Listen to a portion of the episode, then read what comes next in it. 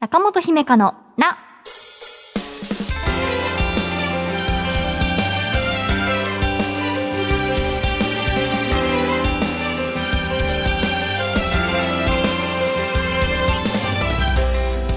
心理カウンセラーの中本姫香です。今回はこんなお便りから。ラジオネームわたるさん。二十歳の専門学生です。中本さん、スタッフの皆さん、こんにちは。お久しぶりです。第44回の時に人生に楽しみを感じないという内容でお便りを送らせていただきました。今は2ヶ月前に取得した車の免許でドライブが楽しくなりました。就職活動も始めて、ついに第一志望の最終面接まで来ました。中本さんのアドバイスをもとに考えて楽しみを感じるようになりました。また報告に来ます。という、わたるさんですね。ありがとうございます。8月1週目、夏休みに入るぐらいにご紹介させていただきましたね。うんうん。その後のご報告ありがとうございます。8月の時は、教習所に通う直前でしたかね。うん。で、こう、夏休みでもあるし、こう、人生に楽しみを感じないなっていうことでしたけれど、あれから無事免許取得されたんですね。おめでとうございます。うん。ドライブに就活にと講師ともにね、アクティブに過ごされている渡るさんが素敵だなっていうふうに思いました。また動きがあったらご報告お待ちしております。就活で疲れた分をドライブで癒されて、自然に触れたりとか、こう景色見に行ったりとかしてね、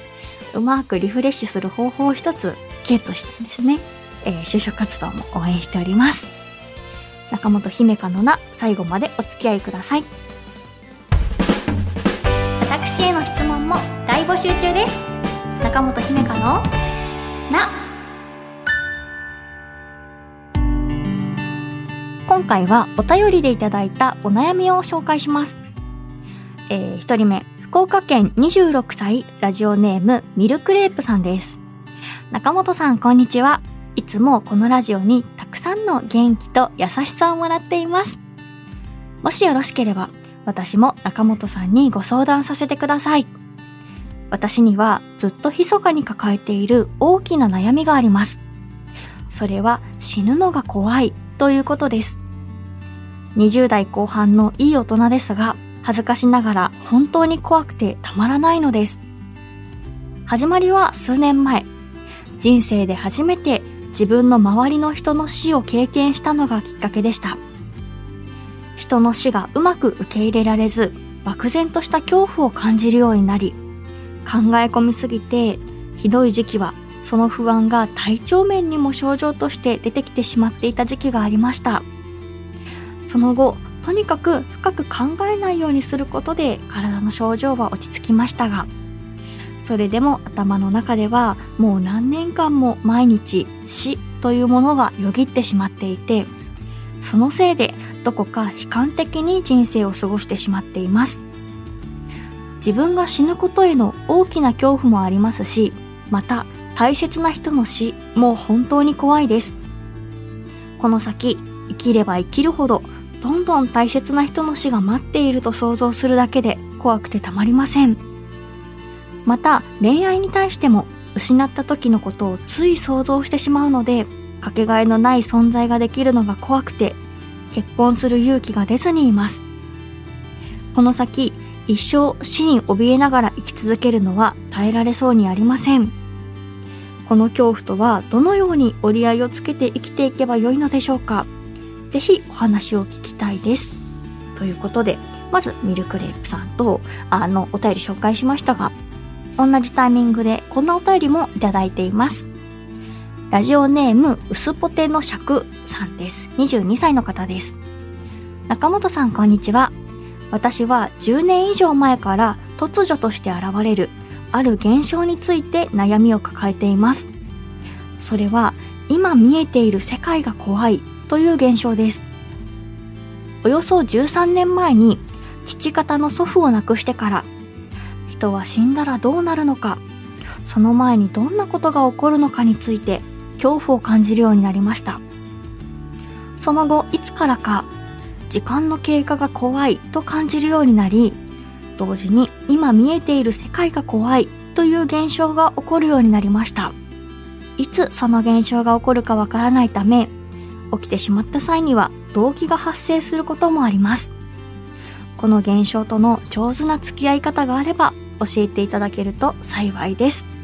ということで、えミルクレープさん、薄ポテの尺さん、えお二方とも身近な方とのお別れ、死に直面したことで恐怖や強い不安っていうのを抱くようになったんですね。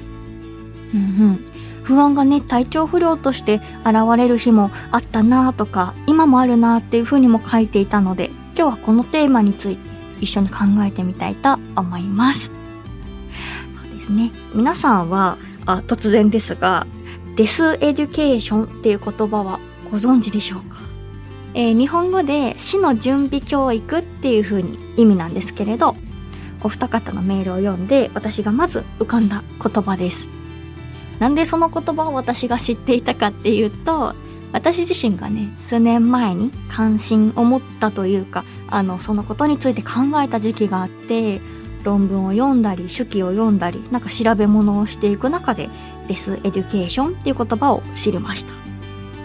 急に硬い話になるんですけれど、デスエデュケーションを提案したアルフォンス・デーケン氏はこのように言っています。え死を正面から見ることで命の尊さに気づき限りある生をよりよく生きることを目指す考え方っていうふうに言っているんですね。うん。この概念がね、いつ頃生まれたかとか、この考えが広まった背景などはここでは省略するので、気になった方はぜひ調べてみていただきたいんですけれど、何かこのデスエデュケーションについて知ることでね、お二方やこのお便り聞いて、あ、自分もそうだなって思っていた方にとって、何かこう新しい考えが生まれるきっかけになればなっていうふうに思ったので紹介しました。えー、それで、ミルクレープさんはね、死ぬのが怖いなっていうのが数年前からの大きな悩みで、自分の死もそうだし、大切な人の死についても考えると、とても耐え難いなっていうふうに書いてくださってましたね。人はね、人生のどこかのタイミングで家族や親族との死に直面したりとか、あるいは著名人の死について報道されると、それでね、こう悲しくなったりもしますよね。それね、その後どのように折り合いをつけて皆さん日々の生活に戻っていかれるんでしょうね。うん。ミルクレープさんにとってはその方と身近な方でしたかね。うんうん。とのね、永遠のお別れもお辛かったでしょうし、さらにはね、その死っていう現象に対してショックを受けたのかなっていうふうに思いました。うん。どんな感じっていうのがわからないし体験できないですもんね。正解はこれですっていうふうに調べたら出てくるわけでもないし。でもね、死っていうのを恐れるあまり、人との出会いとか、自分の人生に前向きになれないっていうのもまた気持ちが暗くなってしまいそうですね。うん。この恐怖とどのように折り合いをつけて生きていけばよいでしょうかっていうことですが、無理にね、頭からこう死っていうのをよぎらないように考えないようにしようっていうのは、そんなのは勝てても無理よっていう風になると思います。日々をね、こう生きていく中で、この趣味をもう少しやりたいから、なんか元気に生きてたいなとか、この人と楽しい時間をね、1分1秒でも長く過ごしたいから、あの、生きるの楽しいな、みたいに、死への恐怖に勝る、こう、積極的に生きたいなって思わせる何かに出会えた時に、自然とこう、死について考える時間が少しずつ短くなっていくのかなっていうふうに、私は思いました。うん。なんかね、こう他の考え事するのが優先で死について考えてる場合じゃないわっていう風になると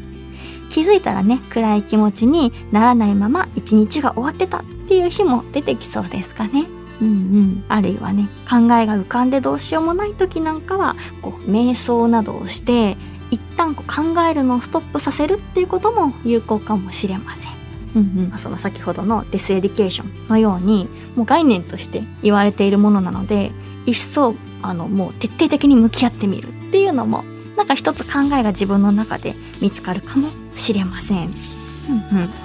えー、そして、えー、薄ポテの尺さんですね。うん。は、時間の経過とか、今見えている世界とか、もはや意識的にキャッチしようとしないと捉えることができないものに対して、これは何なんだっていう風に感じてしまっているのかなっていう風に思いました。こう、もはや、私今だった時計が見えてるなとか、ノートが見えてるななんて意識せずにもはや生きていますけれど、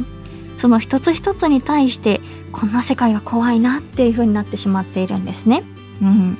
10年以上前っていうと、小学生とかからですかね。そのようになる瞬間って、まあ、その孤独感だったり、またはこう漠然とだけれど、じっとしていられなくなるような焦燥感とかが浮かんだりもするのかなっていう風にちょっと想像してみました。うん。なんかそういった感覚になると、自分の人生を自分がこう真ん中で主人公として生きてるっていうより、なんだかこう目の前で次々とこう景色が変わっていってるなっていう、なんかこうまるでね、こう俯瞰したところから世界が見えていそうですね。うんうん。そのようなね、現象が動機につながりそうって思った時は、あえて自分主観で物事を捉えるように意識してみるっていうのは方法としてどうでしょうか？うん。例えば、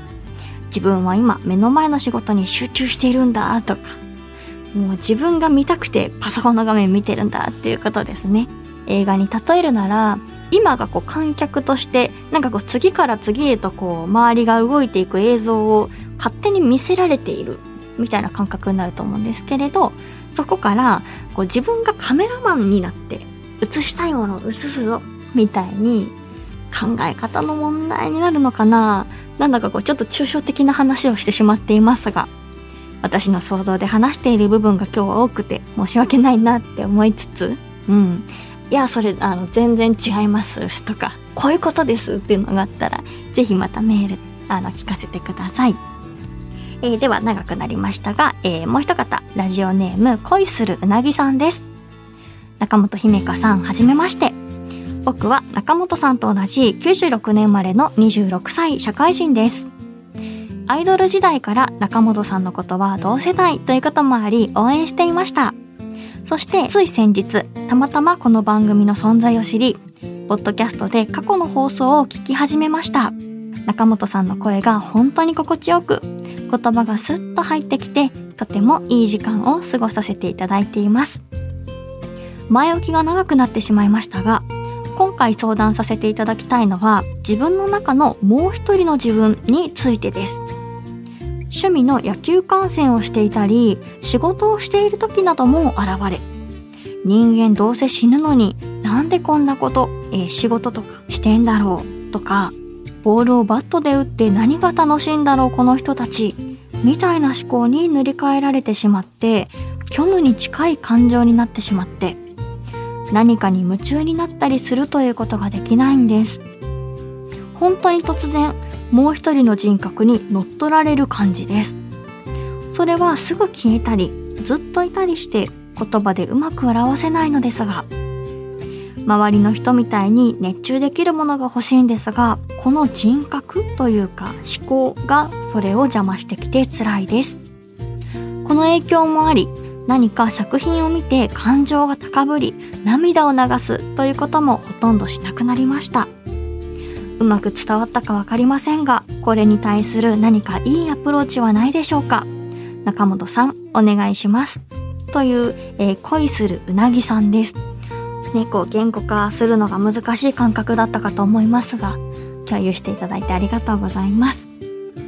趣味の野球観戦をしてね楽しい気持ちになっている時にもそのもう一人のね冷静な人格が現れるっていうことで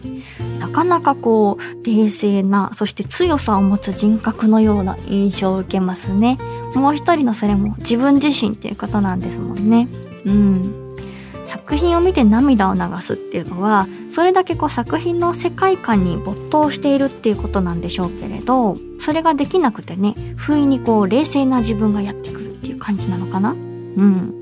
なんかあれですね。冷静なもう一人が現れるようになった背景っていうのがいつからかなとか個人的には気になりますうん例えばそのようなねスイッチの切り替えがないとやっていけないような現実を現実として受け止めるにはしんどいよっていうことが過去にあったからこの対処法として現れたのか。あるいはもう幼い時から気づいたらずっとこう冷静な自分がいるな、みたいなことなのか？うんうん。えー、それでこれに対するいいアプローチはないでしょうか？っていうことですが、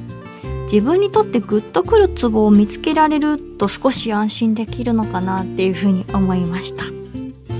例えば、そのヒューマンドラマに心を打たれる人もいれば、世界遺産の自然とか、昔からのこう建造物がツボっていう人とか、あるいは動物とか、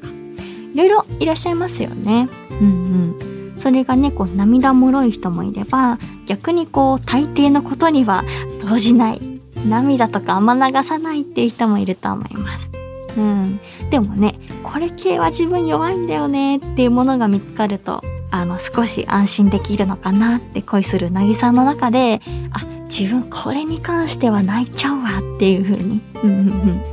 って思いました。うん。で、そのいろんなものに先ほどの自然とかヒューマンドラマとかに触れるときに、あの、自分にとってのこうツボを探してみようくらいの気軽な気持ちで、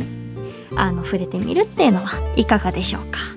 うん、ちょっとね、こう時間をかけていいものだと思うので、自分の人生のテーマの一つに自分がぐっとこう心動かされて冷静な自分が出てこなくなるものを探してみるっていうのはどうでしょうか。はい。ということで電話で相談するコーナーをやっていますが電話は苦手だなという方はお便りで送ってください、えー、そしてあの後こんな感じでやってますという報告も大歓迎。あなたからのメールお待ちしています。この番組ではあなたからのお悩みを一緒に共有していきます。ぜひお便りお待ちしています。中本姫香のな。中本姫香のな第76回いかがでしたか？今日のお三方ともどうですかね？こう人によってはえこれ自分のことかな？みたいにリンクするような気持ちになった方もいらっしゃると思います。うん。死についてっていうのも